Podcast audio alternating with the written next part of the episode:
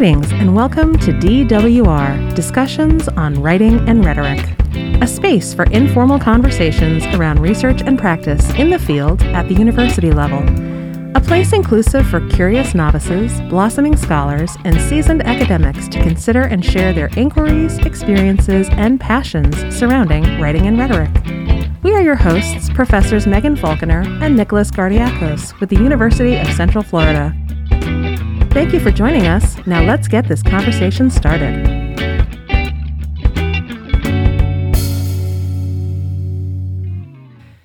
Today, we are happy to shine a light on something near and dear to both Nick and myself. Here at UCF, the Department of Writing and Rhetoric holds an annual event called Knights Write Showcase to celebrate the work of student writers. This event began in 2010 as a place to highlight and share the research and writing occurring in the first year writing program, and has since become a multi day event that encompasses work in composition courses, writing across the curriculum, our three departmental publications, Stylus, Convergence, and Imprint, the Writing Center, undergraduate, and graduate student work with several multi person panels speaking about their research and poster presentations. The event concludes with prizes for outstanding work, including a scholarship. And Knights Write is not just for those enrolled as major or minors. Students from across a variety of disciplines are invited to participate and share the work created in our courses.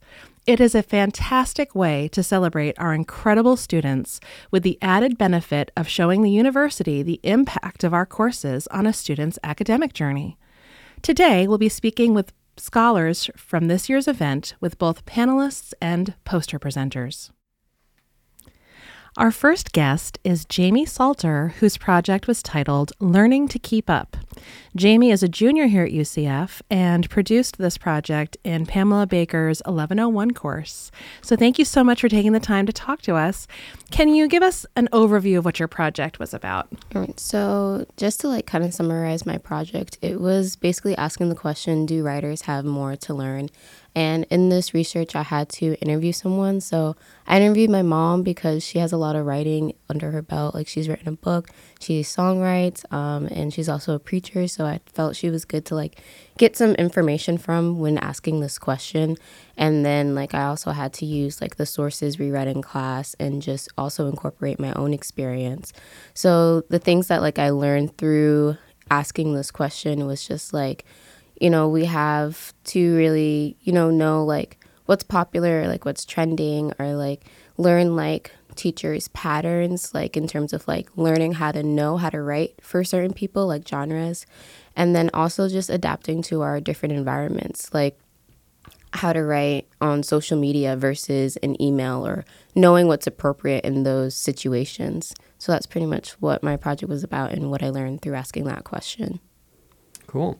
So, what was it like to interview and, and use your mom as kind of a source for, for your project to do a little research? Um, what was her reaction when you when you uh, brought up the idea to her? Well, she was very excited because she honestly loves anytime I bring anything about writing up to her. Um, because she's a writer herself, so she was like, "Oh yay! Like my daughter like has the same passion that I do." So she was very excited to um, interview for this and I'd say it was like it was interesting learning from her because I've never really asked her about her writing like I guess for an academic thing or just like to learn more about it. I kind of just like knew that she did these things, but to learn about her own process and her own struggles and accomplishes through her career was nice to know. So now I'm just curious for myself, what kind of um, writing does she do or has she published? Uh, so she has written a book. She's um, it was about um, just the dating world, like as being a Christian. So oh. the book is titled "The Confessions of a Teenage Christian." Um, and then she's also a preacher, so she writes sermons all the time. And then she is a songwriter. Um, she has an album called "I'm a Winner." So she um, just I don't know how she figured out how to write songs. Like it kind of just comes to her. Um, so like that's also something I would like to start doing, like doing songs and stuff like that, so I can learn from her in that aspect as well.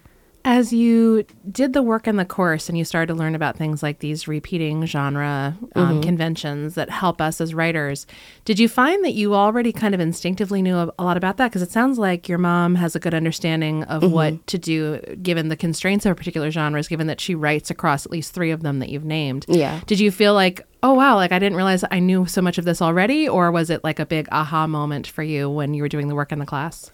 Um, I do feel like I knew about it already, but I guess not as in depth as I got into the project and doing more research. So it's just like I know the basis, and like as writers, I feel like we always just know like the foundations of it all, but there's always like we can always dive deeper into it. Yeah.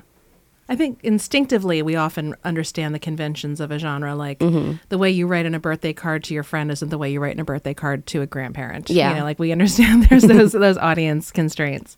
Um, but yeah, it's it's growing up with that so much embedded in us. I think it is around us all the time, and I think the difference between um, maybe writers who need a little bit more help Mm-hmm. and writers that can maybe jump right in is that understanding from the get go that these Yeah. particular situations have constraints and also um, can help us produce things in them. I think what's so interesting about your project too is looking at like a writer's process and Yeah. a writer's process like in these different like situations. So I was wondering if you could share with us like what were some of your like main takeaways from looking at your mom's like writing process and how she kind of adapts to different situations and audiences. What were some of your major takeaways? As my major takeaways is definitely like not every audience like responds the same way as others do and that you have to like if you are writing for a particular audience you have to think about okay like what can I do to like make them feel something from my writing and that's something she really experiences as she preaches from different churches and like we might not think about it as much as students but I have to think about like, you know, how can I make my teacher, you know, feel that I really put effort into this, that I care about what they're asking me to do. And even in my personal writing, like what kind of audience do I want to reach and how can I make that connection? So I think a big part of that is the transition from um, creating this paper where you, I think as a student, we all have a good sense of what to put into a paper. Maybe it was a different type of paper than you've written before, but you knew kind of going into it the appropriate tone and, you know, you'd include sources, etc. Talk us through the process of then trying to capture that and put it into a poster because you were a poster presenter for Knights Write. So what was that process like and what what thought or um, focus did you put into certain parts of it? How did how did that go?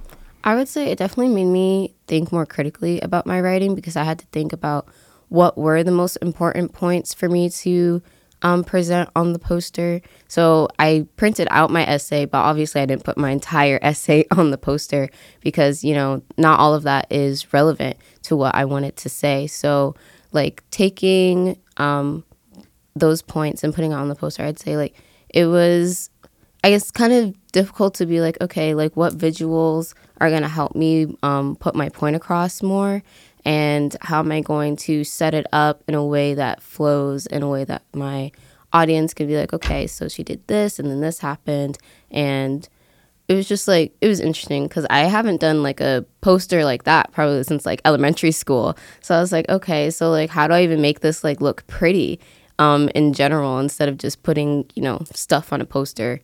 So that was an interesting um, process. Yeah, I think that's one of the real uh, tricks to the poster presentation, is because it's like a three-panel Yeah. science fair type of type of situation going on there. Um, so I thought you did a, a great job doing Thank that. you. Um, th- my que- my next question was um, part of what happens at the Knights Write event for the poster presenters is that there's a lot of students that come in. Um, the day that you were poster presenting, I had all my classes uh, coming in that day um, on, on the Wednesday, and uh, talking to all the the you know poster presenters and people that were talking about their work. So I want to know what was that experience like talking to a bunch of other students about your work. Did you obviously you talked about you know what your project was about and the findings. Um, did you also talk about the process of like doing the work? Did you get any interesting questions from students that you were talking to uh, on the day of the event? Yeah, I mean, I haven't presented like that, I don't think ever. So it was definitely a new experience for me. I would say, in terms of like getting questions from students, a lot of them are just asking, like, um, a lot of them asked about my mom and like, oh, like how was that like having your mom being an author and like doing all this stuff? Like how was that like growing up? Um, so I thought that was an interesting question. Um, I had a couple students ask about my own personal writing experience because I brought up a time that I went to um, a writing course at NYU over the summer. So they were like, "Oh, well, how was that?" Because I never taken like a creative writing course. So how was it to experience that in a college environment instead of just doing it on your own? So I felt that was really interesting. You know, talk about my own writing experience and basically give them advice. So I was like kind of in a position where like people were like looking to me like to learn something. And that was honestly pretty cool for me as a writer. I was like oh wow like i have something to share and enlighten people about. Having grown up with writing being such an integral part of your like formative experience Mm-hmm. um, how much of of that, those writing processes that you witnessed have you either absorbed and duplicated when you go to write or like consciously pushed up against like i can't work like that when it comes to approaching your work Um, I would say me and my mom both work best under pressure.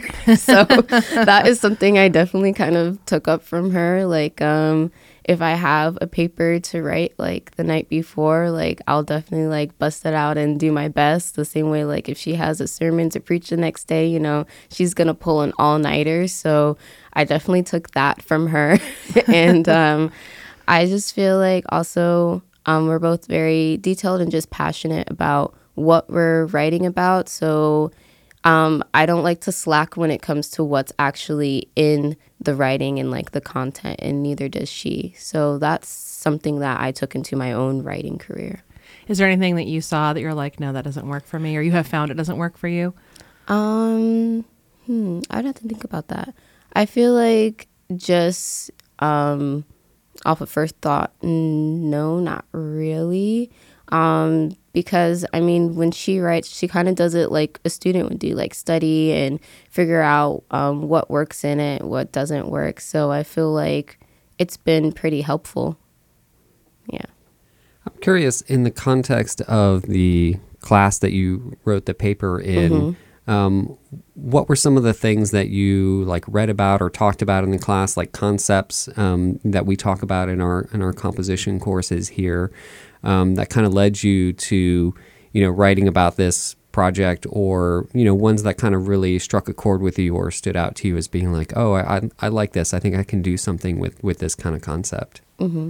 Um, I feel like um, with um, the stuff that we read in that class, um, particularly Victor Villanueva, um, he was just writing about how he went from, you know, coming from a Spanish speaking country to America and how that change was so different for him. And he really had to navigate the writing world here in order to be successful. And I think that's definitely something like we can all relate to, like how to navigate different um, areas, different environments. And also, just um, in our class, we read um, an insert from like Mike Rose where he was talking about um, different rhetorics to use um, to present to different audiences. So I felt that that was also helpful, especially when it came to my project. Yeah, it's a shift too, I think, in 1101 for a lot of students, and you can either agree or disagree. It's no pressure. Um, where I think it's the first time you really get a chance to write for yourself. Yeah. You know, yes, there's a grade attached, and yes, you have a due date and all of that stuff, but it's it's a very different shift from writing you may have done in school previously, where it's you're writing to your teacher to demonstrate understanding of something. This is more about actually thinking about the things that connect to your experience, expressing how those things resonate with you or impact you, and taking a look at it as a writer. I think that's a big difference for 1102. Um, so I love that you were able to also not just embrace that part of of transitioning from a like a high school student to a college student, but that you were able to pull so much for your own personal life. I think is really incredible. Um, was there anything else about the experience that really stood out to you, or that you feel like has um, changed your perspectives on writing or the way that you approach writing going forward? Um, I feel like the presenting part definitely because I had to talk for like two hours straight. So I guess in general that made me think about my writing in the way like what if I have to present this one day. So that was something that really stood out to me because I never, you know, anytime you write, you're just like, okay, I'm just doing this for a grade or I'm just doing this for me or you know for somebody else. But like you never think about, or at least I never thought about, you know, what if I have to go up and speak about this? So that is just um, something that was pretty interesting to me. And I guess also um, what I liked about yesterday was the speaker that we had. Um, she had some valuable things to say because just like one of the sources that I used in my um, writing, she also came from a speaking um, country, a, a Spanish speaking country, sorry, and to the US. So it's really interesting to learn about other people's um, writing journey. Yeah, that keynote speaker was Dr. Laura Gonzalez. Um, University of Florida, I believe, is Yeah, where she's currently. Yeah, thank you. and formerly of UCF. Yeah, so a that proud alumni. Yeah. uh, so that was pretty cool. Um, yeah, I think you know one of the one of the great things about the event is the students presenting because it sort of takes your work outside of the classroom from doing the like assignment to actually like kind of seeing it have an effect on an audience like right there in front of you. Like you said you were you know talking nonstop to, to students that were coming by um, and that was really great. Um, and so you know it, it's it's a really interesting kind of experience to go from you know the paper you wrote in class to uh, to presenting. Um, is that something that that you think you might want to do again or or you know um, uh, an experience that that you know you think that you might use uh, in the future Yeah, I mean, I definitely enjoyed it. So I felt like I kind of want to do this more often. So I guess now when I think about writing, I'm just like, okay, well, what if I present this to an audience? Because that is something that I would like to do.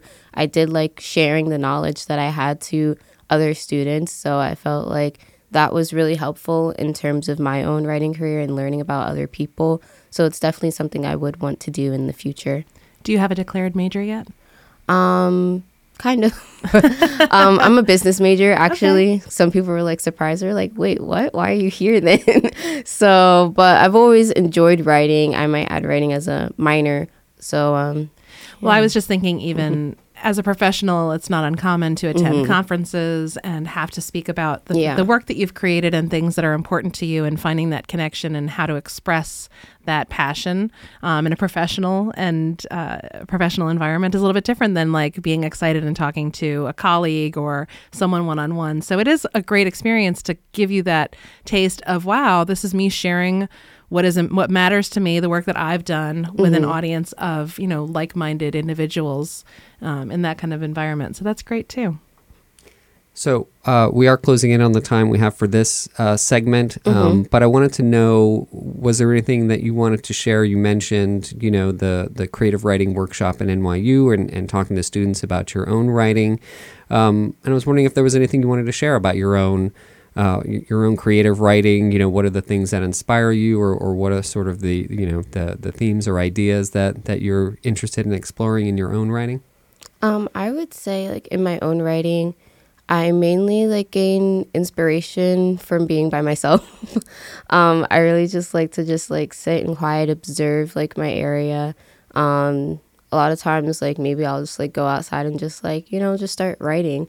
Um, usually like I do that if I'm like writing for poetry or if I am writing like a short story, I may think about past experience that I could kind of tweak and make into like a fictional kind of story and just basing off like off of things that I've like read in the past and mixing those kinds of things with my own experience so that in general like like it could feel down to earth what I'm writing about and more relatable. Thank you so much for sharing your experience with us today. You're welcome. Yeah, thank you. You're welcome. We're joined now by Megan Dever and Parker Bowles, both poster presenters at Knights Write Showcase. Thanks so much for coming and talking to us. So, Megan, your poster was about a project you did called Fabulation or the Re Education of Theatrical Literacies. Can you give us a little overview as to what that project covered? Yeah, of course. Um, so, fun fact I'm a history major and a theater minor. So, upon coming to UCF, I realized that one of the requirements for um, the theater degree is to participate backstage in like their technical theater program. And I'd never done that before because, you know, I had been like an actor and I love to be on stage, but I'd never been like behind stage. So when I like signed up for that class, I realized um, why not write a history or why not write um a paper about this because this is such like an interesting topic. So I talked to my professor and we had like come up with like how can I talk about this experience like in my writing and stuff. So we decided to um, you know, she said just go for it, just write down what you know or write down what you see and I said, "Yeah, I'll do that." And now I discovered the like hidden literacies behind backstage because upon like trying to research my project, I noticed that there's like no scholarship on the subject like at all. Even in like the professional field, there's like little to no like articles, essays, research about the subject of like tech- technical theater. So by golly, I wanted to help contribute to that um, very tragic, um, you know, lack of scholarship. So that's how my like little project was born. Um, so it was a lot of fun, and I really got to learn a lot about myself and kind of the world of backstage theater. How hard it is, it's not easy at all. Um, so, yeah, it was a really rewarding experience. So, I talked about the hidden literacies, and um, I broke my research down in like three um, subjects. I broke it down into repurposing, I broke it down into acquisition, and then like emotional, like literacy or emotional labor. And I just talked about how those three combine to create this show, I guess you can say.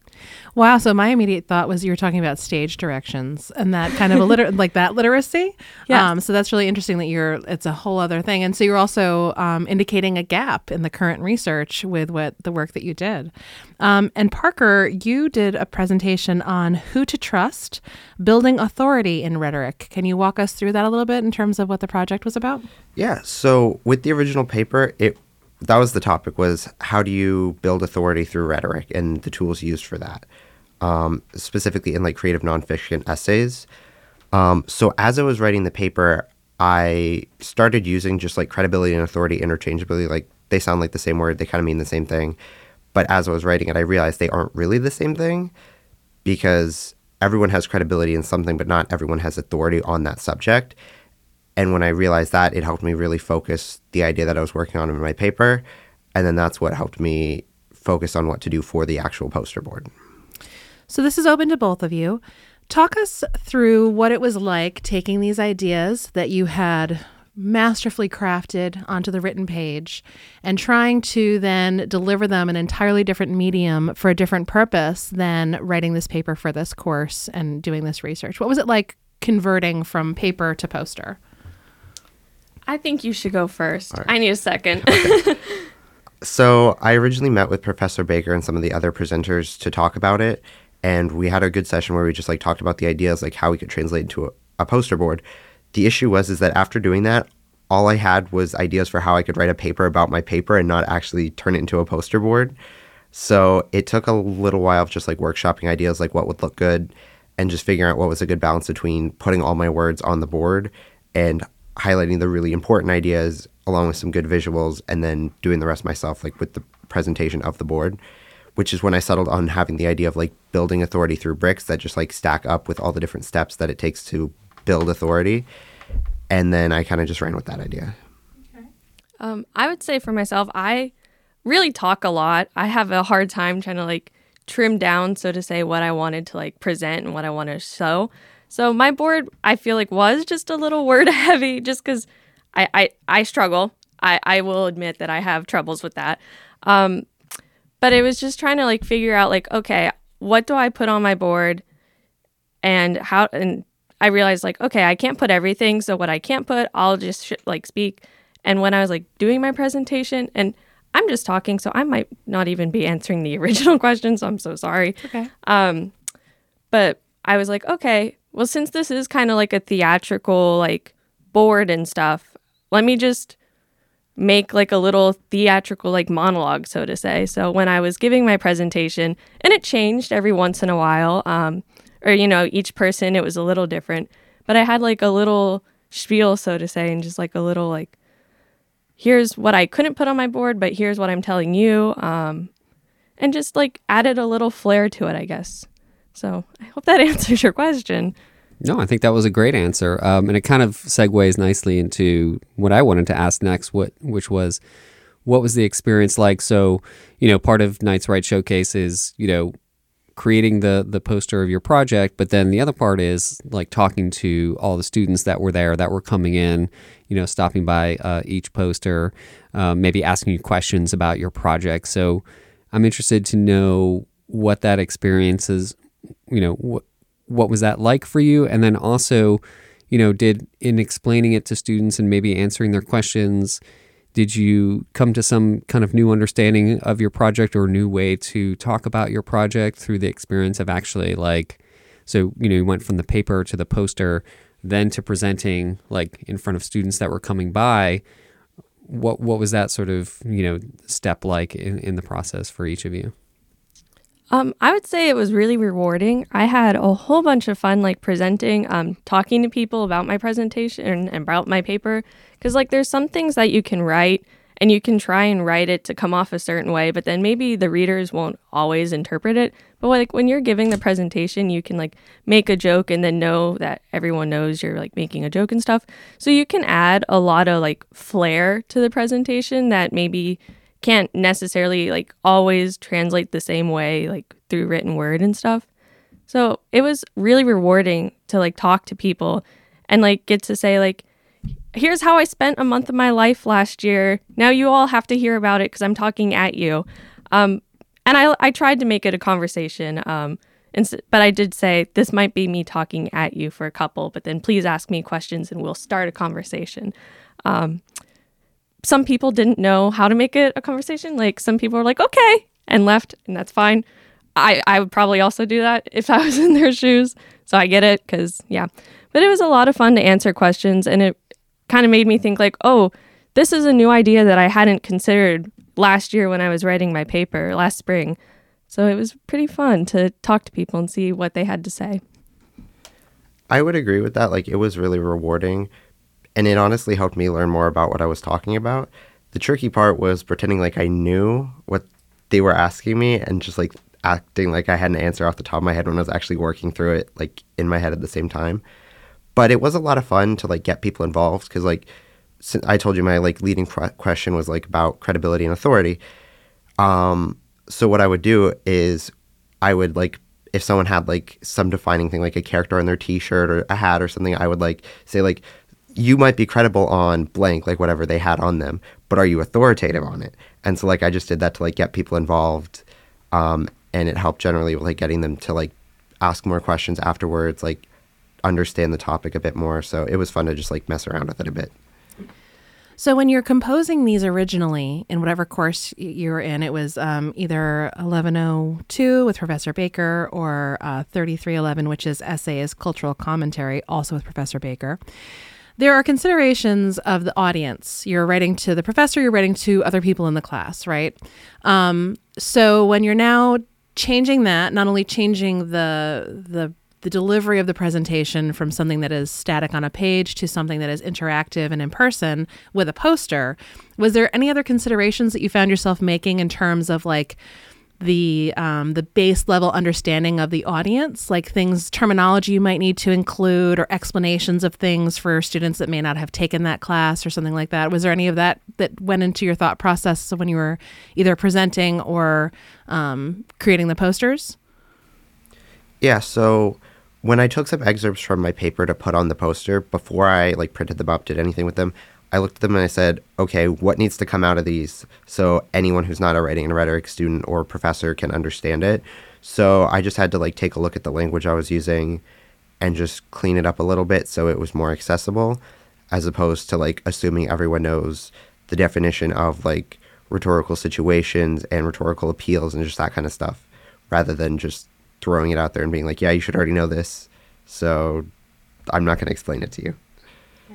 Um, I would say kind of similar. Like I had to figure out like, okay, since I'm my project's like on theatrical concepts, maybe not everyone's gonna know that. And I was pleasantly surprised that there were quite a few theater kids. So I was like, I felt very comfortable. So that kind of also changed my presentation a little bit depending on my audience.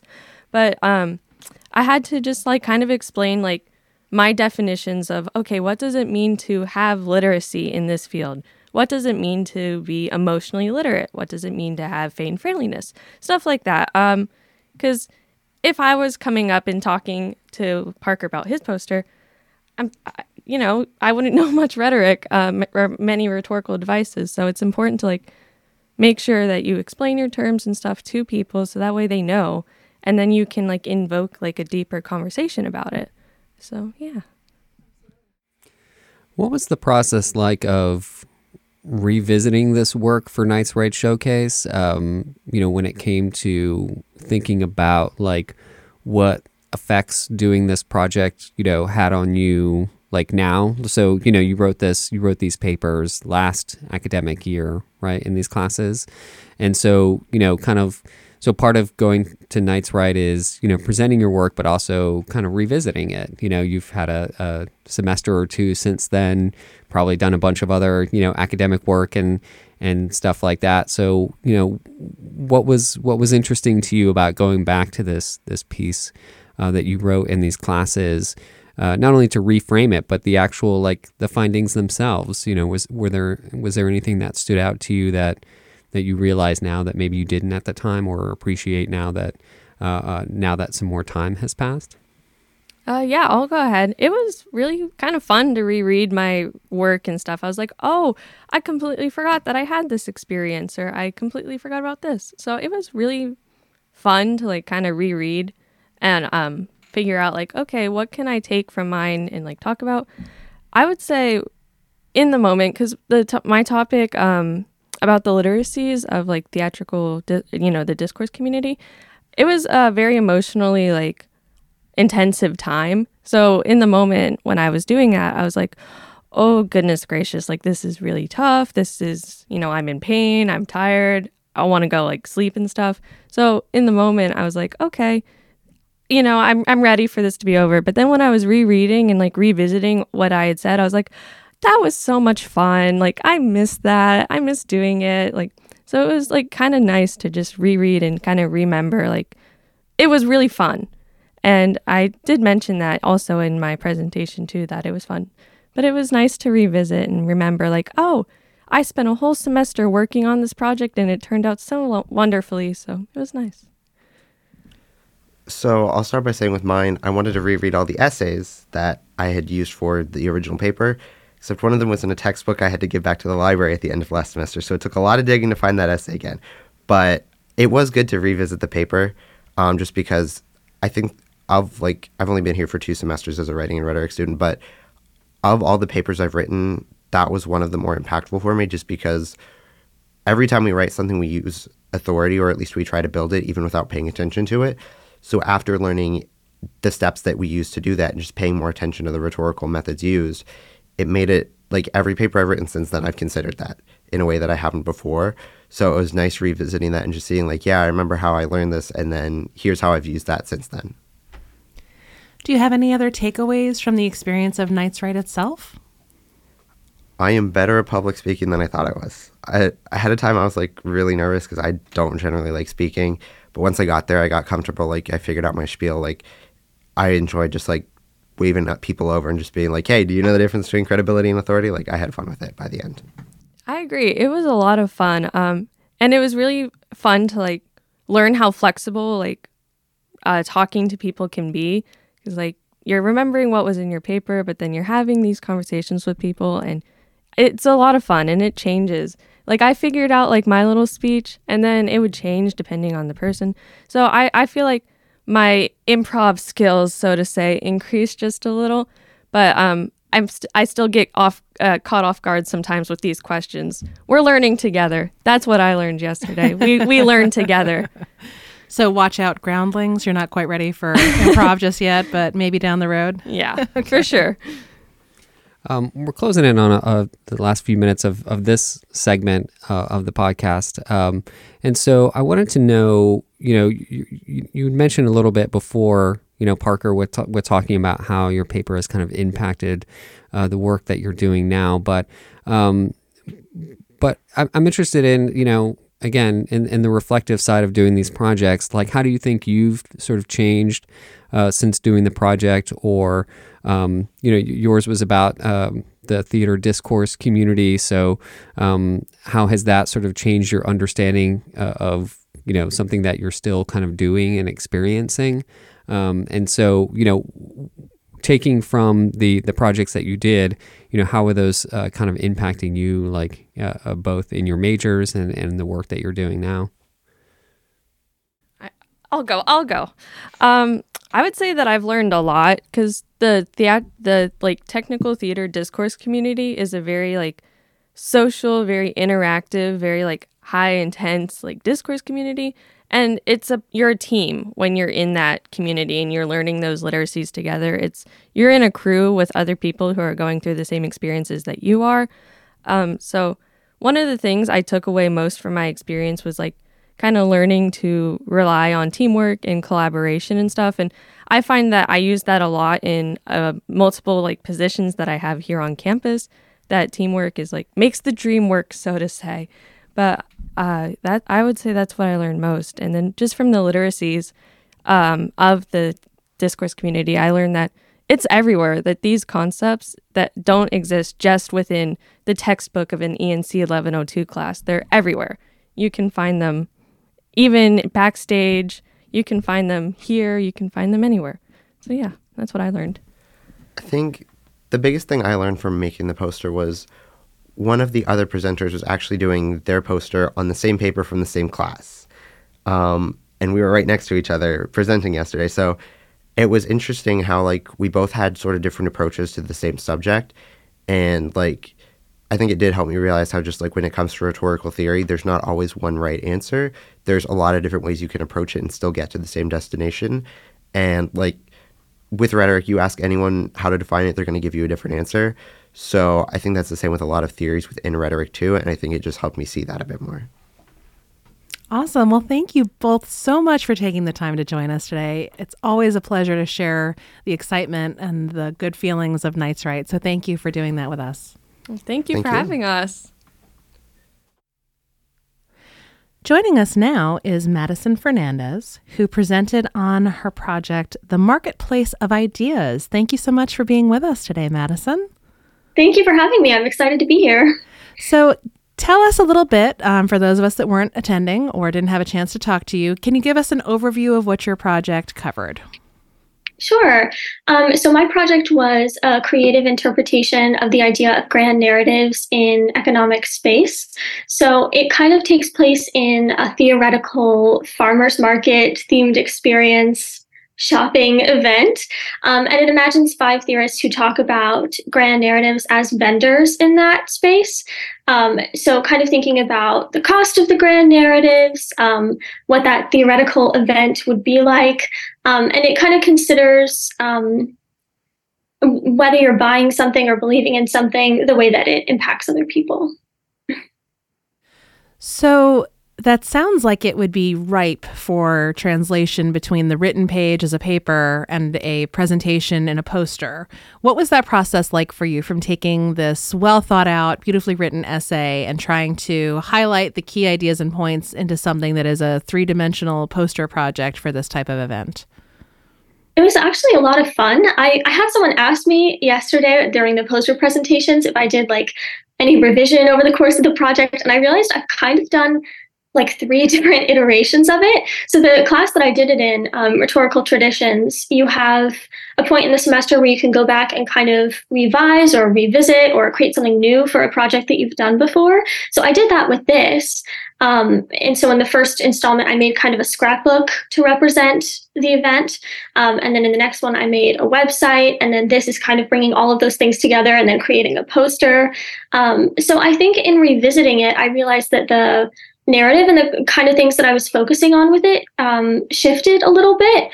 Um, I think in the first one, it was kind of thinking about the idea of um, themed experiences. What does that space feel like? The space that the event would be theoretically, who would be there, um, and, and, also the the cost of the narrative. So something that I was thinking through. So like, what would it cost to like buy something from the Hegel table or the um, uh, table or something, for example?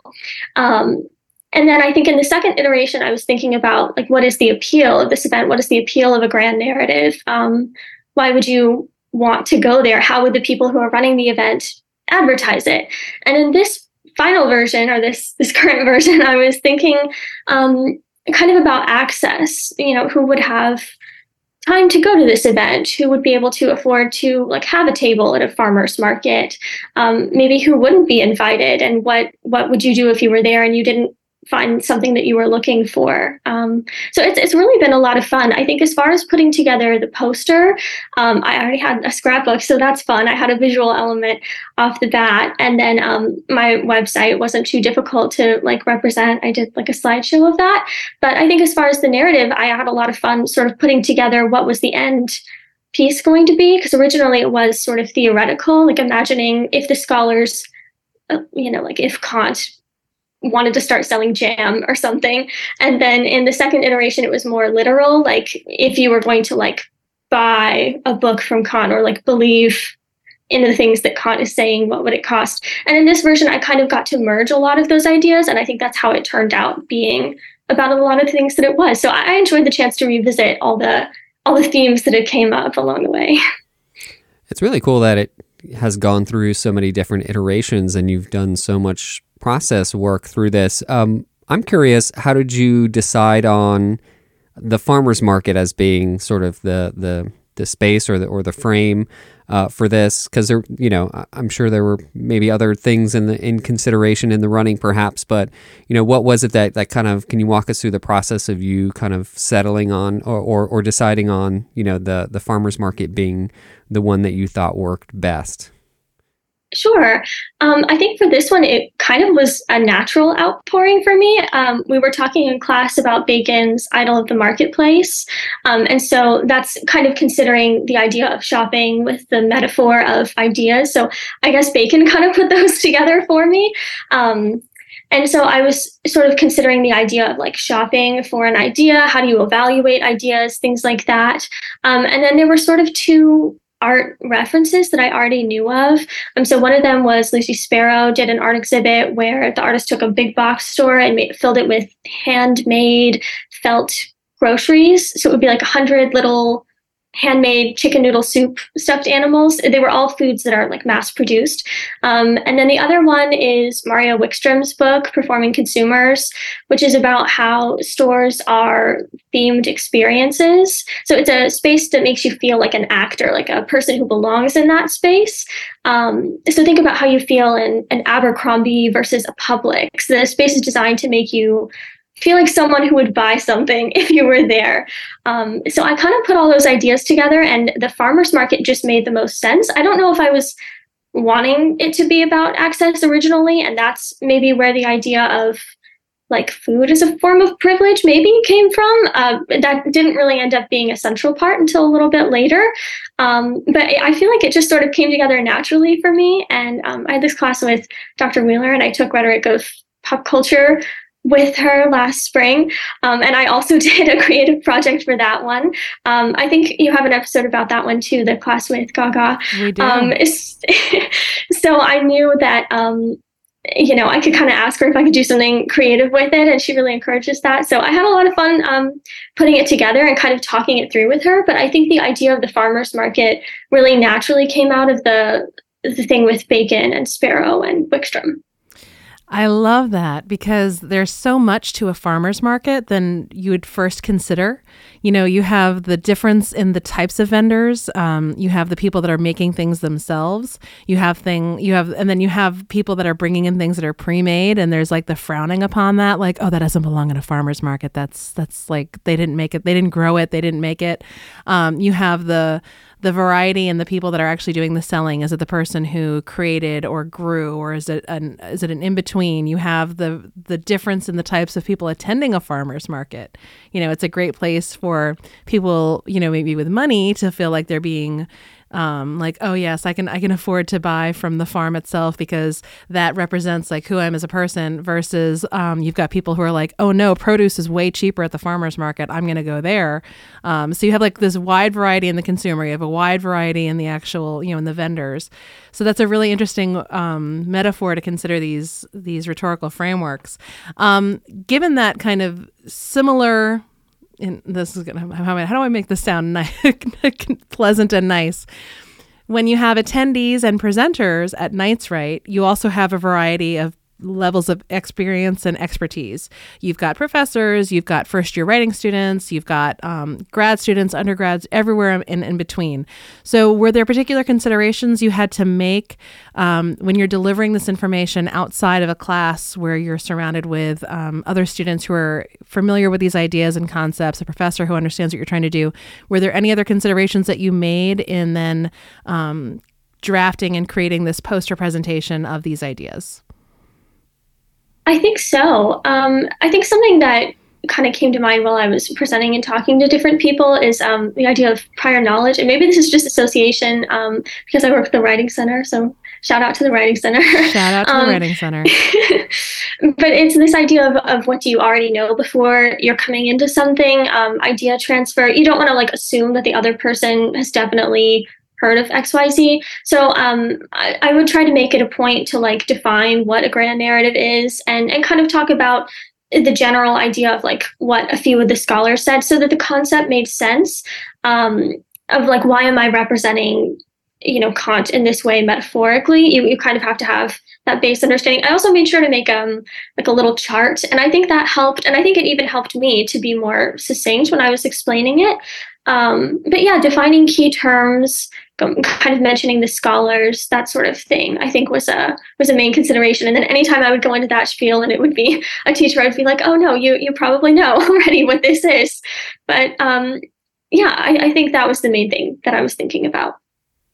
Did you get any interesting questions from students uh, that kind of made you think about, you know, either your, you know, what you did in your project or the way you were presenting your project? What were what were those interactions like, uh, day of during Knights Write, with with everyone kind of coming up to uh, to you, you know, perhaps asking questions about your project or or you kind of explaining it?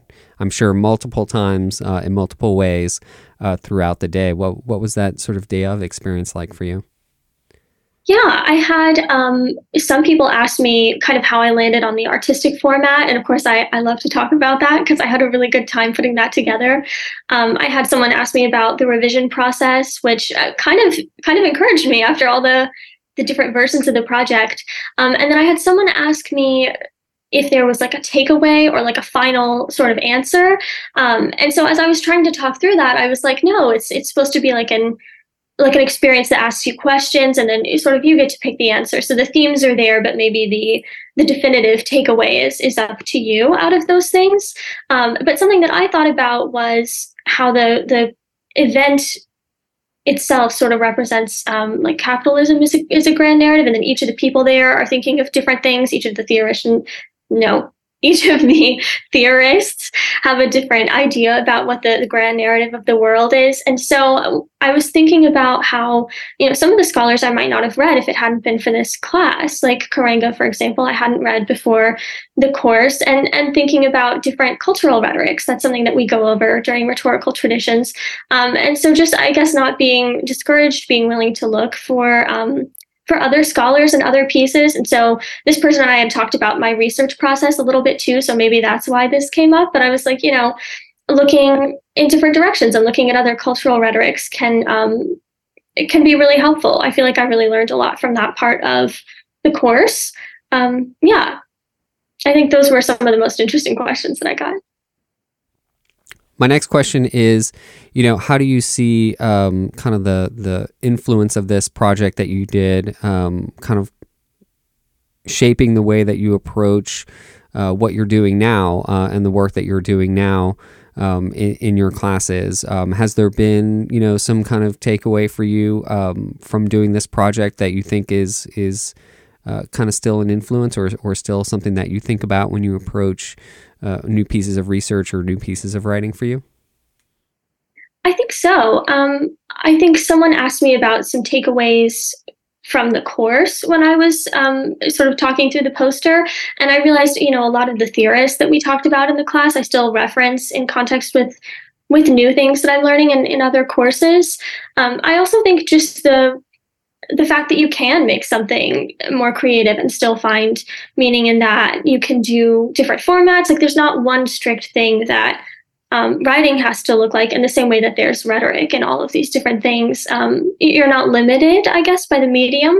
Um, if your, you know, course requires that, then I'm not trying to say that you shouldn't do that. And, and of course, I, I ended up writing sort of a traditional cover letter to go with this but um, i think the intersection of writing the cover letter and like making a website and then making a couple of like physical pieces i really learned a lot from like comparing what each of those processes looked like. So yeah don't be afraid to to do something different with the medium is there any advice, other advice you would give to future participants, um, either good or bad, that you learned from the process of doing this, like pitfalls or like, hey, don't be afraid to embrace? I know you just said the multimodality component, but is there anything else that you would share um, from this experience for our future Knights Write participants?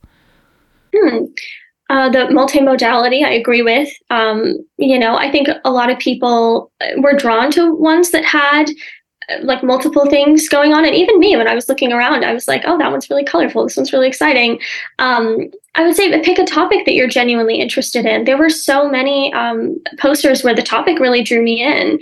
Um, yeah I, I would say you know if you're if you're thinking about it definitely go for it and present something. It's it's a lot of fun to see what everybody did. Um, yeah and then thinking about audience while you're talking to, to people, defining the key terms. I, I think those were the only the only considerations. But yeah, everybody should should go to Knights Write or present at Knights Write. Um, I feel like you really do learn a lot between the the panels and putting together a project, all those things. Well, great. Thank you so much, Madison, for joining us for this uh, segment of the special Knights Write showcase episode and, and for sharing all your experiences with us. Yes, thank you yeah, so thank much. You. So fun to share in the passion. Thank you. thank you. Our next guests are Arielle Fedee, Mark McCleskey, and Mekenzie McElroy, who are panelists speaking at Knights Write about the Writing Center. Tell us more. Uh, yeah, so um, in the panel, I'm going to be talking about what we do in the Writing Center, what it looks like, what the sessions um, offer for students, and also just basically what it offers for people working there. I'm going to be talking about uh, the research we do and inquiry projects and how those kind of work inside of the center and outside as well. I'll be talking more about the professional development that the students get through the committees we have at the center. Okay. Mekenzie, as both a returning guest to the podcast and a real veteran of Knights Write, um, what sort of preparation did you do um, approaching this? And of course, this is open to all of you as well. I just had to take a moment to give a shout out to Mekenzie. Um, what was the preparation like from practice to panel for you?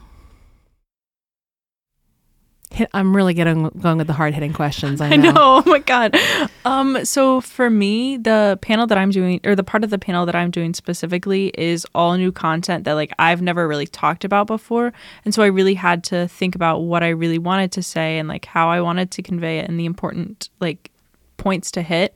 Um. And so I kind of just wrote out some bullets then started going from there. And then we practiced a few times and went through it together and just kind of refined what we did have. I got feedback on mine specifically because I didn't know, um, like, if the stuff that I was including was good content, like if it was easily understandable by an audience outside of the Writing Center. Um, so once I got that feedback, I was able to kind of refine it more. And I think we went through it one more time all together. But I've definitely read it to my roommate several times. So it's kind of my process from it. Yeah, for me, um, it it was like partially written out, so the process was like personalizing it, and a lot of it was thinking about what can I um, offer personally um, with my experiences that's unique, and just what about my experiences in the writing center would people want to hear about.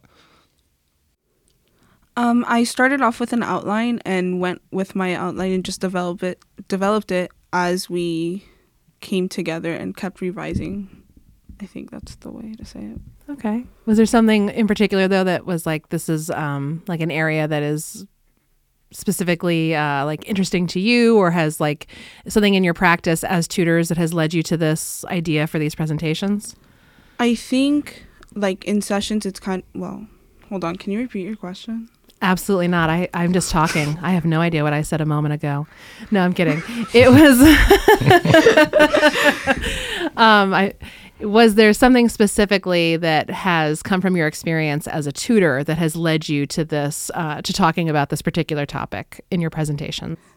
I think from starting at the writing center and not being able to like speak out just because of my shyness and being a tutor at the writing center for three years has helped me get to the point of where i can speak in front of people about my experience at the writing center So I'm curious, um, what were some of the things that you uh, that you mentioned in your panel? So, like part of you know what we want to talk to people about in this episode is you know um, kind of what what they're getting into for either their posters or, or for you all uh, for your panel presentation. So you've kind of mentioned the the areas that you that each of you will focus on, but um, but what were some of the things uh, the kind of key points or, or kind of main takeaways uh, that all of you kind of wanted to not only uh, talk about in your presentations, but also talk about to like the Knights Write Showcase audience.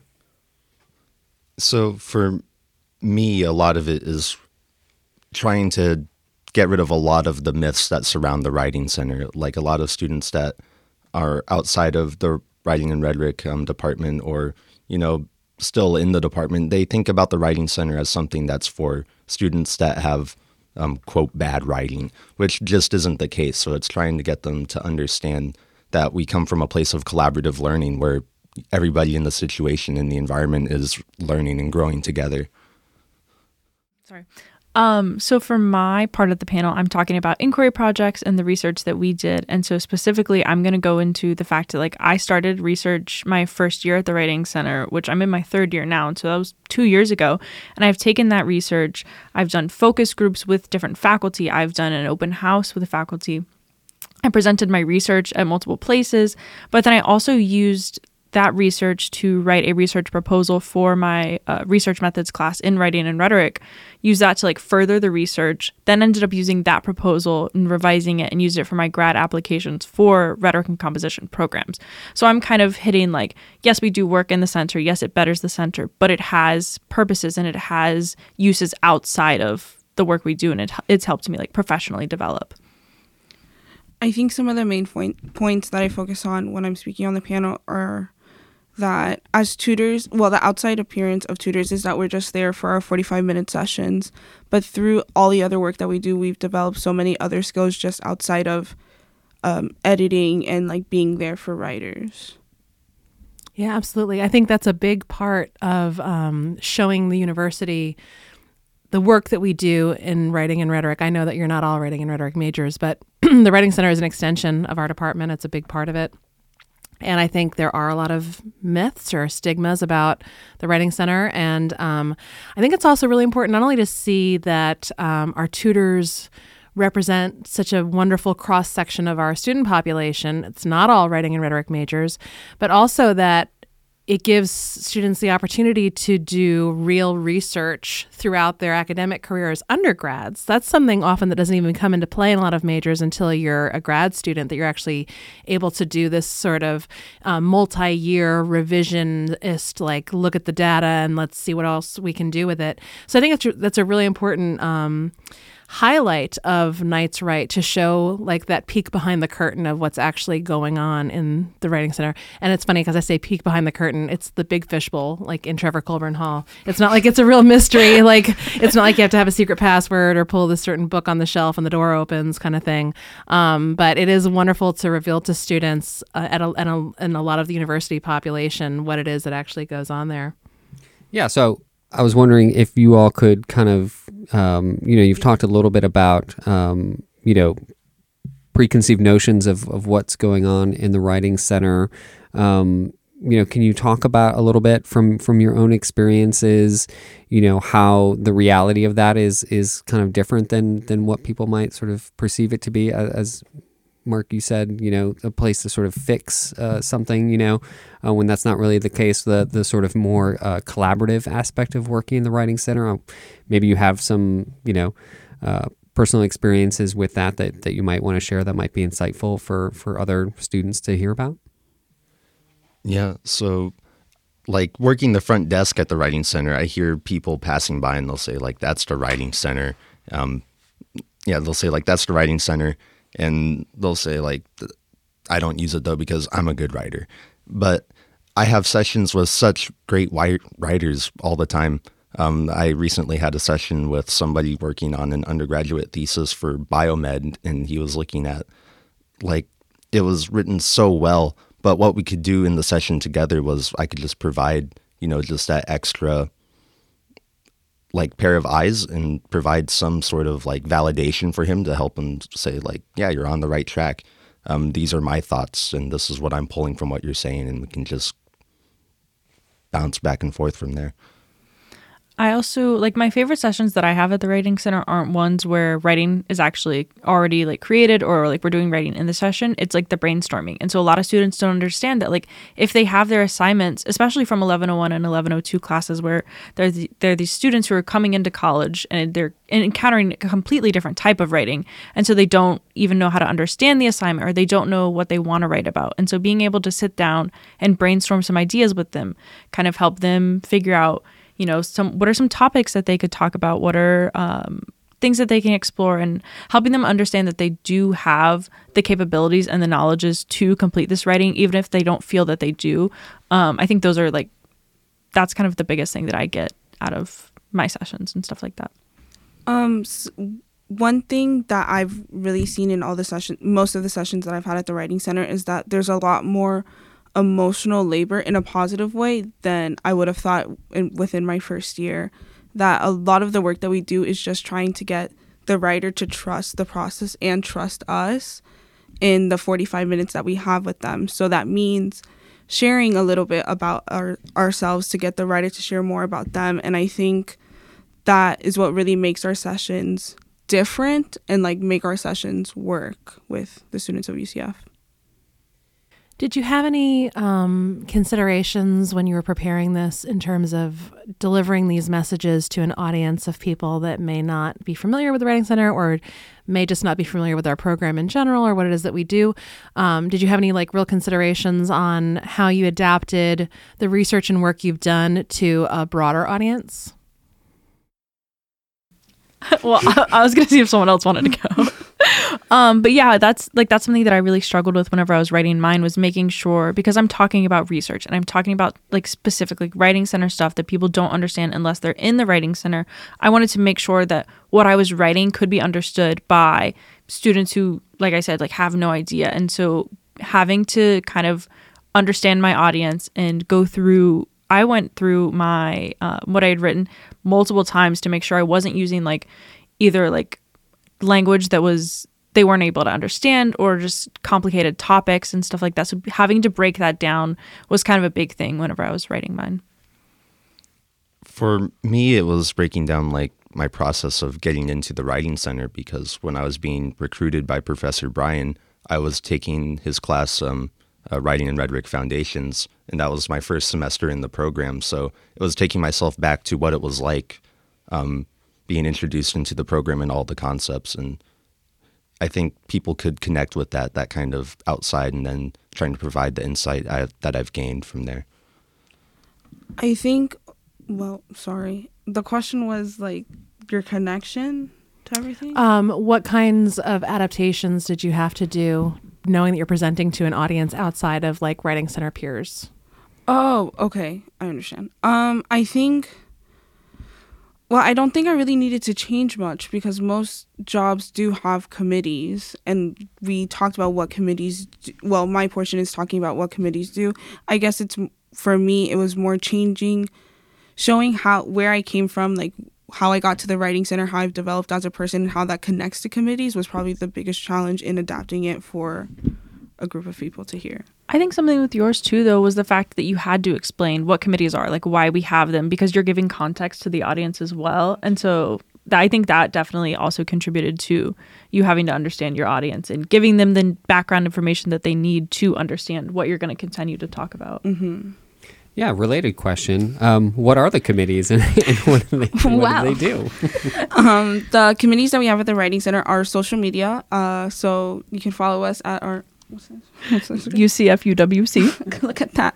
On which Um, platforms is that now? on Instagram. Okay. Is our Facebook still a thing? Our Facebook does still exist. I'm trying to revamp it, and so that's just if you search UCF Writing Center, I think it should come up. Okay. Um, we also have the workshop committee, which hosts and our c- workshops that happen about once a month, and it's open to all C- UCF students. And they create the content and host for students to learn about APA citations, MLA, integrating resources, and things like that. We have a special events committee that puts on special events throughout the semester, such as our book swap on Valentine's Day and Words of Affirmations, and our open mic nights that have happened the last two Halloweens and uh this upcoming spring. No, at the end of the semester. Any Oh, other? The newsletter. Okay. That Mekenzie runs. yeah.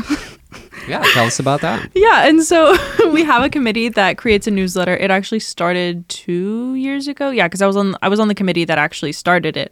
Um, and so we wanted to create a dialogue about writing at UCF. And so we have columns that are one of our directors will write about just like writing that they're doing. We have a tutor write about writing that they're doing.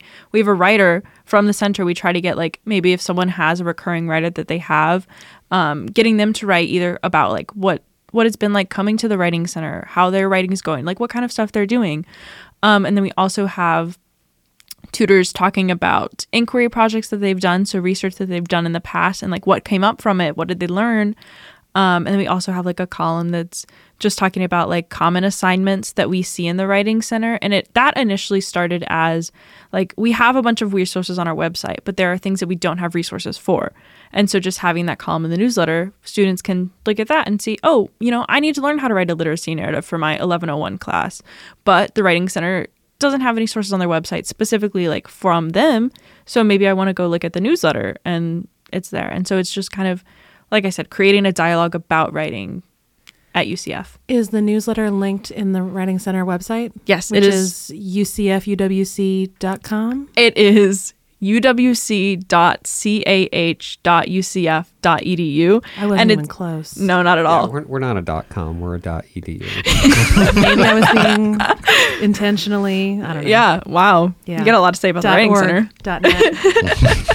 Um, but yeah, so it'll be on our website and it's um, linked under, I want to say it's like events and newsletter or something. One of the tabs, newsletters on there. Um, but that comes out once a semester, to- kind of toward the endish of the semester. And so we're hoping the next edition will be out um, mid April.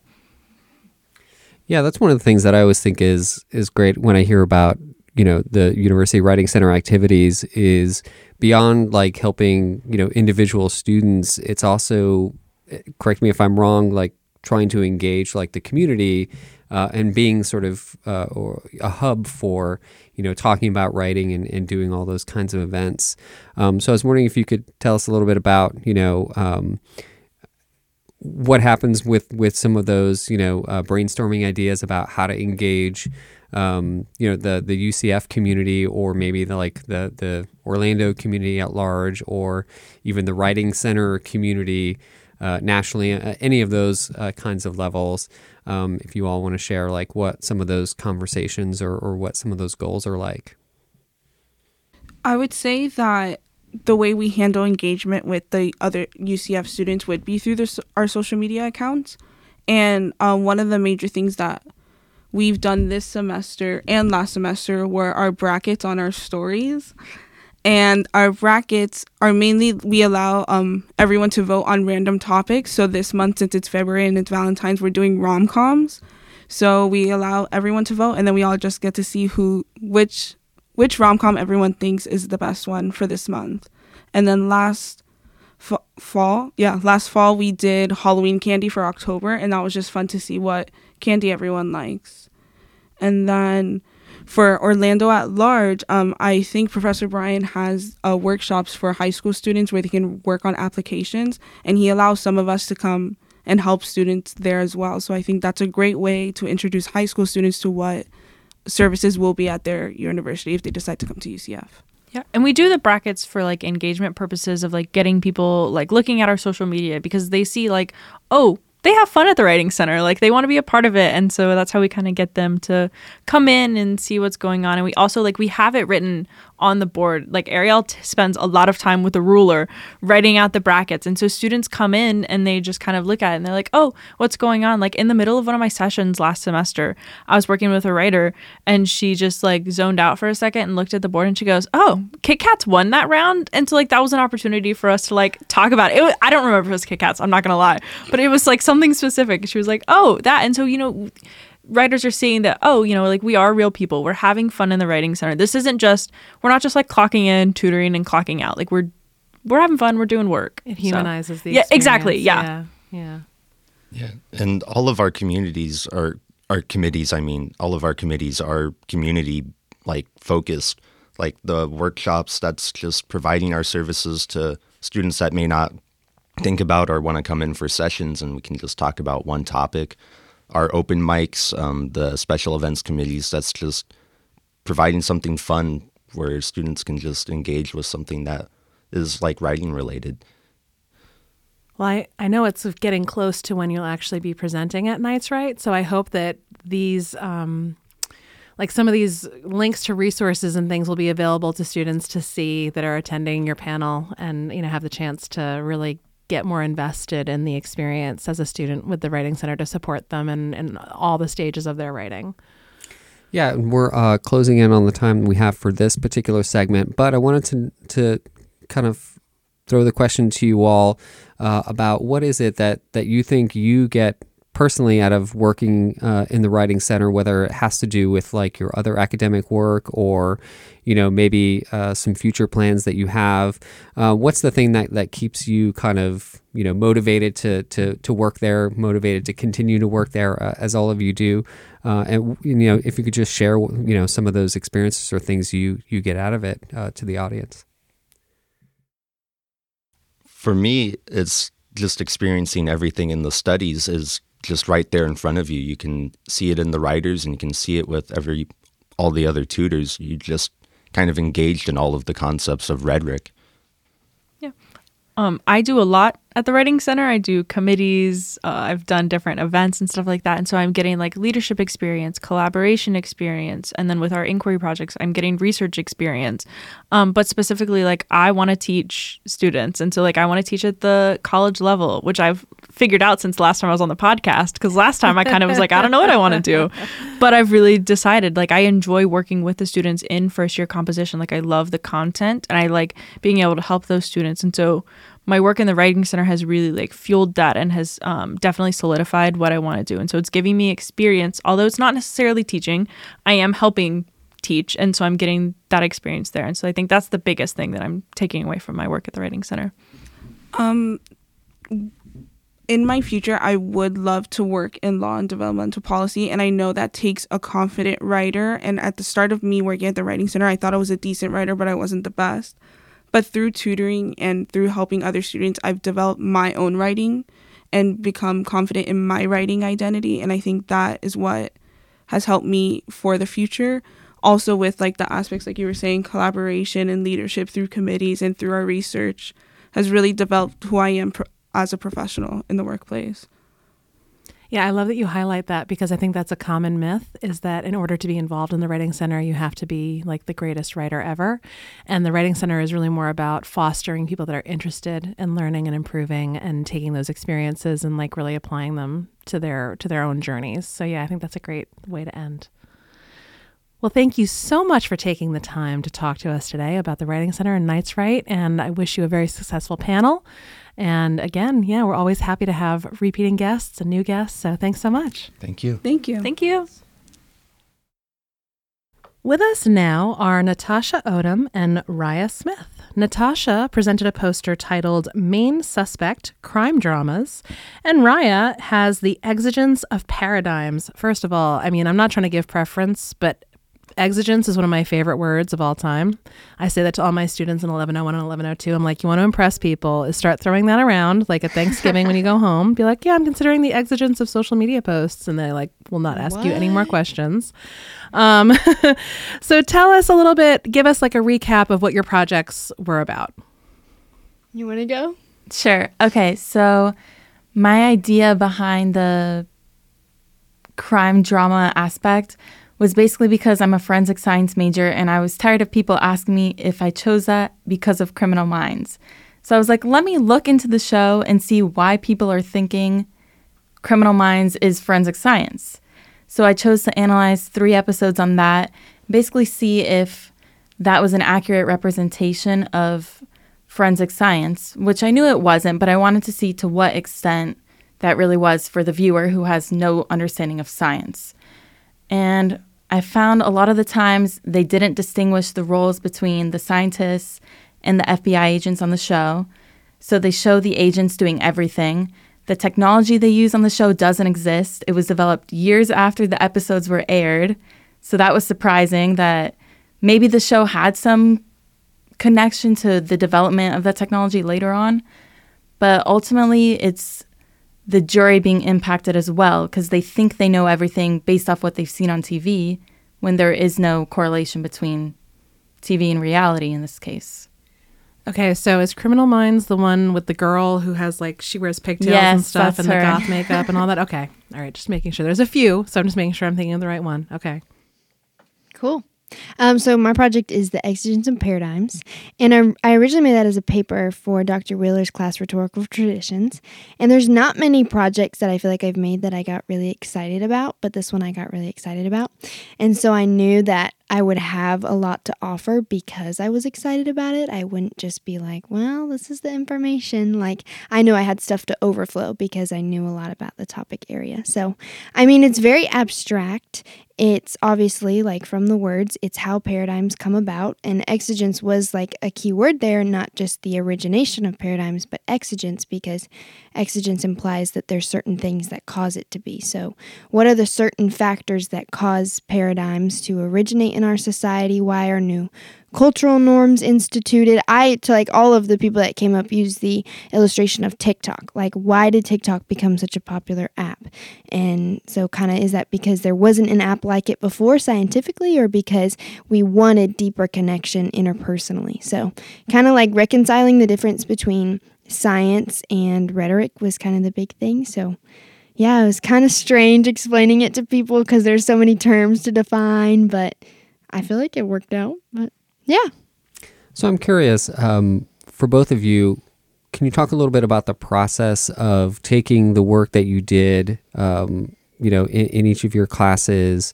Um, Riah, yours was in which which class again? Remind me. Rhetorical traditions. Rhetorical traditions, and then uh, Natasha, you were in my ENC 1102 class when you when you did your project. Um, so I'm I'm interested, you know, in terms of the Knights Write showcase, what it was like to take those projects and kind of revisit them and recontextualize them into these uh, research posters and presentations. I wonder if, if you could both talk a little bit about that. Well, I guess putting it into visual form is really difficult because it was an essay. And so I was like, gosh, how am I supposed to use visual cues in order to illustrate this best? So I mean, it was it was a good challenge, and I found that it helped a lot putting it into visual form. And for a lot of it, I just kind of like included the normal things like hypothesis, inquiry, conclusion. So that kind of stuff was pretty easy to lay out, but it was most like the theory and all that kind of really in-depth stuff that I was having a difficult time putting into visual cues. But I mean, we figured it out. So th- I guess that was kind of the journey for me when it comes to putting this project together is how do I condense this not only first into text that's condensed, but into imagery that's condensed. So that was that was the big thing for me. The hardest part for me was probably translating the length of my essay into something understandable for an audience that might not have even heard of the show. So I was trying to explain it in a way that made sense. So big visuals in the center of the poster I thought was important to show the difference between the show and what it really is like in real life. So like the testing that doesn't exist and then the cliche of always the dark medical examiner's office versus the reality of it where it's bright and they have the PPE on, all of that. But I liked it more because it was a conversation explaining my findings. And then I also saw people's reactions to it. They're like, oh, every time I watch it, I thought that's how it was. So, like, you could see how shocked they were based off my findings. That's cool. So you kind of touched on that um, already, but I'm curious um, was there anything that you learned that was either like a new consideration of your research or um, like or you learned about like yourself in the process of of um, talking to students when they were walking around and looking at your posters and you're having to relay this information to them was there anything you took away from that that was new or exciting or changed your perspective at all uh, well, through my research, I found that a lot of the people already doing research on the topic, on the whole CSI effect, they don't have an understanding of science. So they would use terms interchangeably like medical examiner and coroner, which are not the same thing. So then a lot of their findings weren't accurate. So that's why I chose to do Criminal Minds. It has a younger audience. And then I also know the difference between those terms. So I wanted to see how the language would develop. And then explaining that to an audience who might not also understand what that is was interesting because I've had so many conversations where people don't know the difference. And then they also didn't understand what forensic science really is, applying science to the law. They're like, oh, so it's like just law. It's just this. You go and testify in court. Not really. So explaining the bigger idea there. Um, I feel like one thing for me is I, I had to clarify a lot of questions with people. I mean, first and foremost, a lot of people didn't think that there was scientific exploration involved in like the implementation of TikTok. So, given that that was my primary example, a lot of people are like, how is science involved in like TikTok? And I'm like, well, you have to code algorithms. There's like immense programming that goes behind creating such a multimodal app. You know, like it's a lot of exploration to figure out how you can overlay text and audio and again, algorithms. Like that's such dense code that you really have to explore to make it such an interpersonal app. Like the fact that there's no other app like it. Like, so I, I think that was a big thing is that there is scientific exploration behind even things like app development. Um, but also just densing down theorists and that theorist what i kind of realized from that is that the theory that i'm learning in my classes isn't necessarily always nuanced information it's just new organizational ways of thought that these theorists are bringing up. So, like when it comes to Vedic rhetoric, like when she was talking about the difference between speech and thought versus speech out loud versus the beginning of an idea, that's not necessarily something that she invented. That's just something that Melfi put names to of something that already occurs. Um, so that's kind of another thing that I was like, oh, that's interesting. So how was that? Uh, and again, for both of you, taking these, you know, kind of more complicated things that that are in each of your studies, what was that like talking to students? Like in the event, you know, uh, during the poster events, you know, I know all my my classes were there, um, you know, and everyone was kind of going around talking to all the presenters how did you find yourself translating or e- explaining some of these concepts, um, you know, to, to other students that were just sort of walking up almost without any sort of preconceived notions about, you know, some students knew what were going to be there. So, example, uh, Natasha, I told some of my students about your project that was there, and um, and actually, one of my students in class on Monday was just just happened to be wearing a criminal's cr- criminal mind sweatshirt, and I was like, "That's that's really a great coincidence." Um, but anyway, uh, so my question is like, what was it like to to as students were just approaching to to sort of be that expert and kind of take these concepts and explain it explain it to them? Um, one thing for me is I asked them their major before I started discussing analogies. So whenever I was explaining the project, I was like, okay, let me explain it in terms that you identify with. What's your major? They would say, okay, aerospace engineering. I'm like, all right, well, let's think about this in the context of spaceflight. Spaceflight is scientific exploration that's based in a want for meaning making in something. And then I had other people come up and they would say, oh, English, oh, math. And so I would try to form analogies around some type of academic conversation that they could relate with. So that's one thing that I did. And at first they were like, why are you asking me that? and I was like, you'll see. Rhetorical awareness coming in clutch. Yep, yeah, for yeah. real. Yeah, yeah. Yep. How about you, Natasha? Uh, I would say I asked them first if they were familiar with the show because I also realized that maybe I'm a bigger fan of the show than the general audience. Because even though I know a lot of it is fake, everyone there, they're like, yeah, I've heard of it. I've seen a few episodes, but they don't have like an attachment to the characters or the plot. But that did make it easier for me because then I was just explaining the science within the show. I wasn't saying, oh, well, this character really has no scientific awareness throughout the show. It's these were my findings, and this is how it's important for us beyond watching TV. Cool. Yours speaks to me on a personal level because um, my father in law was career Navy. And so anytime there's a movie or TV show that has anything related to something with submarines, we all just like immediately turn to him and wait for him to be like, "That's wrong. They'd never Uh-huh. do that. That's that's nonsense." You know, and he'd like just t- debunks the whole you know mystery of the scene. So I feel like you'd be an awesome person to watch any kind of movie Yes. or TV show that has to do with forensic science because I could just turn to you and be like, "What is it really?" Break My it down sister hates it. Every time we're watching it, she's like, Did you learn about that in class? And I'm like, That doesn't exist. And she's heartbroken every single time. Do you have any advice for future Knights Write participants now that you've gotten it under your belt? You've, I know you've both presented on a panel, Riah, as well as posters. Um, do you have any advice for future Knights Write participants that are thinking about doing this? Just do it. Just do it. I literally like two days before was like, I don't know if I want to do this. I was thinking about all the time that was gonna go into the poster, and I was like, I cannot explain this worth anything. And then I was like, Mom, should I do this? And she was like, Yeah, why not? And I was like, All right, answer enough for me. Let's do it. So if you're thinking about doing it, just do it. Just go for it. You'll enjoy it. I would say to choose a topic you're passionate about. That makes it so much easier Yeah. to do the research and then talk about it with people who might not know what you're saying. So that's the best part, actually sharing what you found. Because if you're already spending so much time on something you're interested in and then being able to share that with people, that's where it's worth it. Yeah.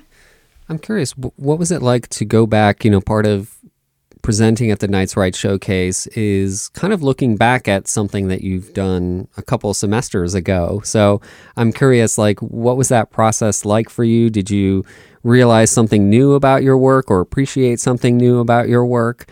Um, in going back and, and not only translating it into a poster and a presentation, but just just from the the time that you've had between when you wrote wrote it in the context of a class and then kind of going back to it. So can you talk a little bit about that? What what that was like for each of you? I feel like it was kind of hard because I have not had a class like rhetorical tradition since I took it. Like I have not had a class where I discussed theorists and what, you know, like it's been so long since I've been in that kind of conversational modality if that's the right word. And so like a lot of my other classes have been like professional writing or writing with communities and nonprofits where it's very application based and straightforward. And so for me I had to like get myself back into the mentality of what it was like discussing theory and um interpreting theory. So it was both difficult, but it was also nice because I loved that class. So I'm glad that I had the chance to revisit it, but I just hadn't been in that mindset in a while. So I would say the same for me. It's a different way of thinking because all my classes now are mainly STEM. So it's like going back into the other part of my brain of, and thinking, how do I explain this in a way without using all this jargon, this heavy terminology that people can actually digest? Yeah. And not giving too specific of examples so that I still get the idea across. So uh, my next question is, you know, how can you connect or or what connection do you see between you know this particular work that you presented at Knights Write Showcase and uh, some of the work that you're doing now, either you know in your other classes or continuing with your major? Um, you know, what are some of the sort of uh, takeaways or, or things that you're, you're you're using from this particular experience um, i- in your classes, or or when you think about you know even even beyond your classes, beyond your major, uh, and and how you're kind of uh, been affected by by doing this project. Um, let me think. I think I'd got great practice explaining concepts to people first and foremost because I was doing it for two hours straight. You know, I'm like, I'm before whenever people would ask me about the stuff that I learned about, I felt like I didn't have much to say. But after that intense practice, I feel like I'm able to hold better conversations about it. Um, I feel like I got greater exposure to the types of projects that also exist within rhetoric, which is really cool because sometimes you just do your work, you turn it in. If it's a discussion post, maybe you see other people's stuff. But I thought it was really cool to kind of get exposed to the ecosphere of all that people are doing. Because, like Natasha was saying, everyone's doing stuff that they're interested in. So it's cool because when you go around, you don't just see projects, you see like the people that you work with and the people that you have classes with and what they're really passionate about. So I think it was cool just to kind of get introduced to a bigger conversation. Yeah, I would say the same thing. Just talking about what you're passionate about with people. Can you repeat the question again? no, yeah, sure. It was. Uh, I was just thinking about you know when you're thinking about the the work that you're doing now. You know, um, was there anything that you you know take from the the paper or the project or the experience at Knights at Knights Write that that you think you may you know use uh, in a in a future class or or you know in a future like maybe even professional situation? Yes, I think. Well, I'm going to the conference next week for a forensic science conference here. So if people joke around and ask me why I chose forensic science, I have something ready to say, oh, well, I actually conducted research on this. And it's not criminal minds. I'll have something ready every time someone asks me. So I think that part's kind of cool. That's fantastic. It's always so fun. I, I call it contagious enthusiasm when you get to um, when you get to talk about things that you're passionate about and you're excited and seeing other people respond and react and it's it's just so much fun in those moments when there's that energy in the room and people are really connecting because maybe they just have like a, a little bit of an understanding or an exposure to the, some of these concepts and seeing them in application like you're saying like getting to walk around the room and seeing how people are applying their own experiences, their own perspectives to these um, like shared ideas that occur across the different curriculum in our department, and how fun that is. So it's always fun to share in that excitement with the, with the presenters and the students. Yeah. Yeah, we're uh, closing in on the time we have for this particular segment, but um, I wanted to ask um, what are you all uh, working on next? What's on the horizon for you? What are you excited about? Um, again, this can be in terms of like a class or a project, or you know, uh, Natasha. I know we talked briefly. You have an internship coming up. Um, Yes. I just wanted to give you an opportunity to to share some of those things that that you're kind of looking forward to that are coming up for you. Um, I'm also a GEMS mentor, so mentoring the incoming students for forensic science, keeping them interested in the program, and helping them be successful. I think that's really important, especially because the program is geared towards women in STEM. So keeping them part of STEM. And then I'm also going to do research this summer with Dr. Hansen, and that's on body fluid identification. And then she uses some micro manipulation techniques, which sounds scary, but she singles out cells to see if it's a match with things found at crime scenes. So I'm really excited for that. Wow. That's so cool. That's way cooler than stuff that I'm about to say.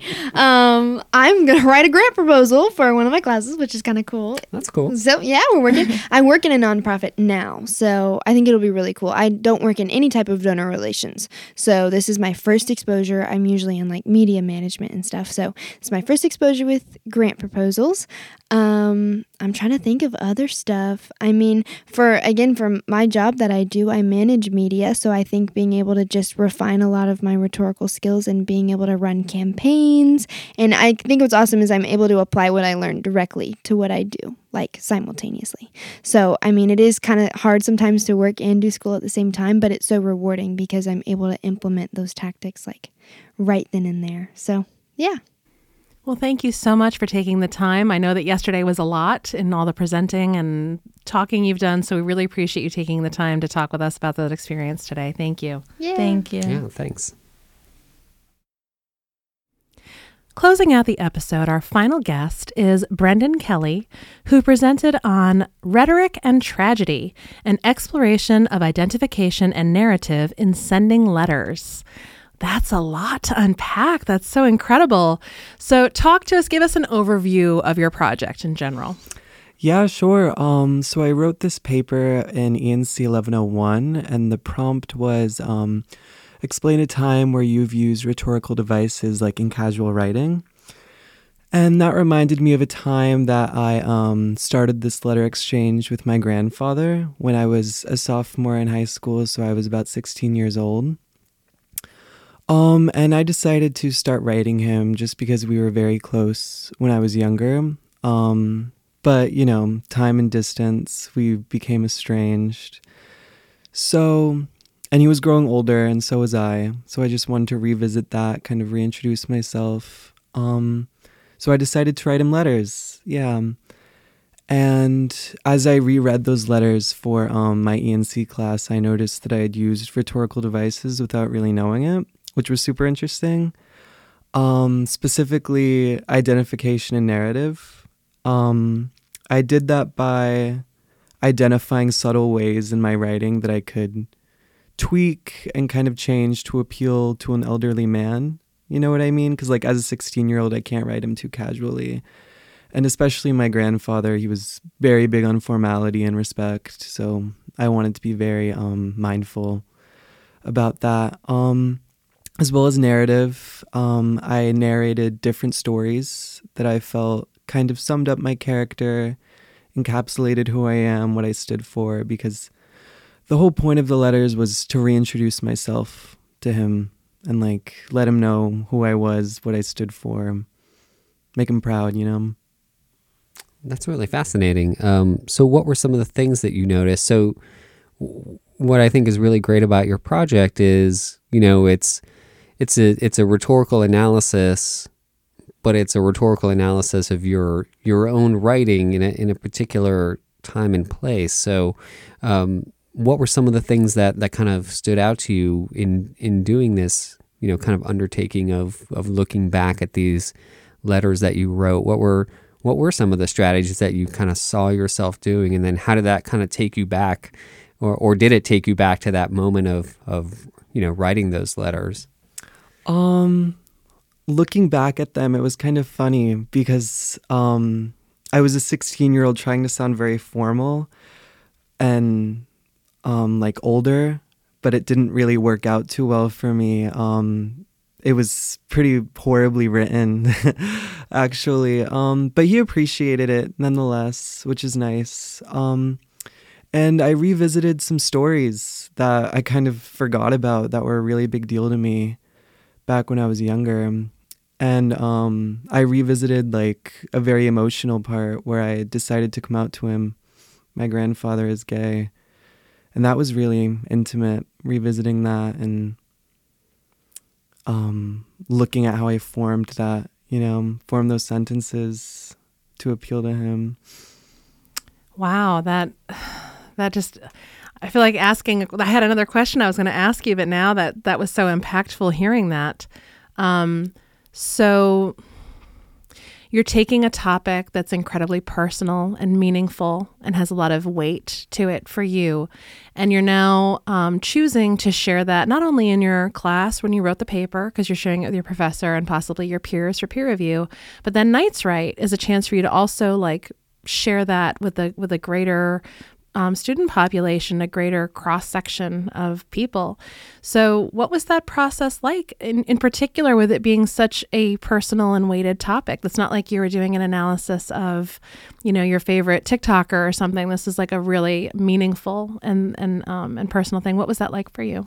Um, at first, I was a bit hesitant. Um, I didn't really know what I could put on the board because obviously I didn't want to put the letters themselves, just because that's a bit too personal for my comfort, especially with that many people looking at it. So, um, I talked to my mentor, Joel, and he suggested that I just take out quotes, maybe put some photos of him, photos of me, and like kind of incorporate different parts of our personalities. So, um, on one half of the board, I put like this map because he was like this big world traveler. And then on my side, I put like line paper and different references to literature because I really love to read and write. So, you have this process of transforming not only your experience into a paper, your paper into a poster. Then, what was it like to um, have the time where you were talking with students individually that were reviewing the posters, and and you had a chance to, you know, both explain your project and answer questions? What was that like? Um, it was definitely interesting. I would say that's like the most I've talked in a while. Um, it was nice. It was nice sharing that part of me with other people. It was nice unpacking it um, and talking about it. You know. Did I anything found... surprise you about the experience, or was unexpected, or? Um. Hmm. I was surprised um, by the small amount of other personal essays that were being um, presented. That was a little bit um, unnerving for a second because I find kind of fell out of place. I can tell you, I can speak to that a little bit. Um, I think at Knights Write Showcase, like what ends up getting submitted for Knights Write Showcase a lot of times are, you know, the ENC 1102 like research projects. So I can imagine you kind of looking around at the other presenters, seeing like more research projects. Um, but yours is is kind of the type of work that that we're wanting to like get more of in Knights Write Showcase because we really are are trying to make it you know both 1101 and 1102 um, and really like just the the kinds of variety that's available for students to explore and the kinds of variety of work that we can kind of celebrate and, and feature. Um, so you know main point being don't feel bad about it or don't don't feel like out of place. Um, you know, it, it's it's one of those things where we're we're really trying to show like all the different kinds of projects that students do. Um, and I know like I had all my classes uh, at Knights Write Showcase uh, on Wednesday. Talking to all the post presenters, I had several students come up to me and, and and mention yours specifically as as being one that they uh, they really liked and they they really enjoyed and they thought was was really unique uh, and interesting. Um, so you know, I'm wondering, did you have like students asking you know particular questions that that stood out to you? Um, you know, when when they were coming by and talking to you about your project. Um, I would say the most frequently asked questions were kind of about my grandfather as a person because um, the photos that I had of him on the board were very good. There was one of him boxing, which was super interesting, and a lot of people asked about that, which was nice. I remember seeing that. Yeah. Yeah. It was very um, captivating visually. Yeah. So, did you think in a way that, you know, you talk about narrative as a feature in your paper um, as a as a strategy that you used, but um, did you find the whole process like kind of also telling a narrative about who your grandfather was as well? Um, you know, uh, in the process of either writing the paper or now looking back and and kind of presenting or uh, or thinking about your own work. Yeah, um, most definitely. I um, definitely characterized him throughout my paper and the board. Um, he's very open minded. I would say definitely ahead of his time. I mean, um, when I came out to him, he was very gracious about it. He was very kind. Um, to give you an idea, he doesn't even eat at Chick fil A. Like, he's very, yeah, he's a good man. And characterizing him was empowering, I would say. What was the hardest part about looking at such personal narratives objectively through a scholarly lens? What was that experience like? Um, at first, I would say kind of um, finding a tie between such personal writing and academic writing. That was pretty tough at first, but um, I reread those letters so many times, and after doing that and like looking back and forth, I finally got the hang of it. And of course, Miss Richardson helped me out with that. Yeah, she's she's excellent that way at helping to like untie the knot, so to speak. You know, she's good at, at getting in and problem solving. So I'm curious um, if you can kind of think back to, to being in um, Professor Richardson's class. Um, what were some of the either like readings or concepts or, or things from that course that um, maybe kind of sparked your interest, not only for this project, but this kind of in general, to, to have kind of a different kind of approach to a type of study that you could do? Do you remember what, what some of those were for you that stood out? Um, there were a few articles in particular, just um, literally about approaching your writing and um, the right way to do it versus the wrong way to do it, and um, that kind of allowed me to enjoy writing a lot more than I ever have been. Um, ENC 1101 was a great class for me because before then I wasn't really much of a fan of writing because especially in high school it's all very standardized, formal, not very fun at all, but um Miss Richardson definitely like cultivated an environment where I felt like I could really enjoy it and express myself.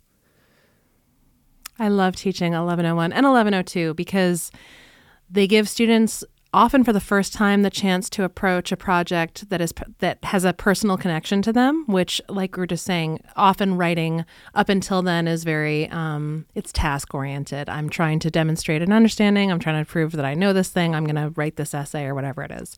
So i love that 1101 and 1102 in our first writing approach really allows students that freedom to practically apply what they're learning in class to their personal lived experiences. Um, so, is there anything that you've taken from that ex- that class or that experience of that paper that you have seen yourself kind of carrying forward in your other work or personal life or anything like that? Um, yeah, definitely. Um, it's helped me develop a style of writing that um, I think is pretty unique to me. Um, it's helped me write a lot more personally if that makes sense. Um, sure. Can you uh, think about like examples of where you've kind of applied some of the experiences that you had from this project to um, other pieces of writing, either like personal pieces of writing or uh, even approaches that you've had to other kind of academic assignments or, or things that you've you've been writing recently? Um, yeah. Um, I have actually been starting to write poetry a lot more recently. Um, it's really great as like an outlet for me, and I definitely revisit a lot of um, just the things that we've learned in ENC 1101. Definitely, um, whether that be like rhetorical devices because quite honestly I didn't really know what they were before that class and how I can put that into my writing to get my point across. Um, and I can really use those through any forms of writing, whether that be like my personal poetry or like different case studies for my classes, all things of those sorts. I think that's one of the, the other things about 1101 is it gives students the opportunity and 1102 as well. It gives students the opportunity to realize that their voice matters. Um, you know, because again, it's not like you're just doing this writing because someone gave you a topic, but like what is your perspective? And that's really valuable to bring to the writing experience. It makes engaging writing, it makes the process more somewhat less painful for the writers. Um, so if we have other students that are listening to this that are thinking about maybe being a participant next year, um, is there any advice you would give to them based on your experiences at Knights Write um, doing this project? Um, I would definitely say give yourself enough time to um, prepare for everything because finding that poster board was very hard. I don't know if anybody else has told you that, but I had to go to at least like four different craft stores to find it. So, yeah, definitely give yourself enough time. And I would definitely say to do it because this isn't like an everyday chance that you get to have.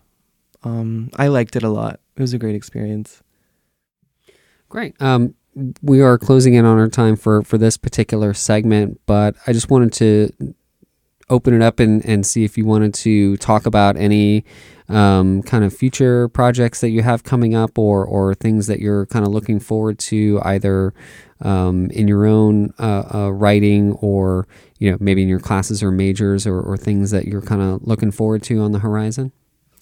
Um that's a good question.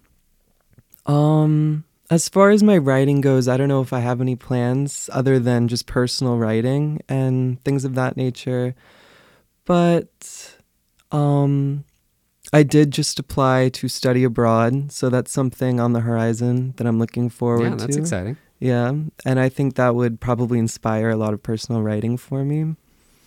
Be a great opportunity or excuse to dabble in some writing, even journaling, just so you don't ever forget any of those moments. Because what a fantastic opportunity! Yeah.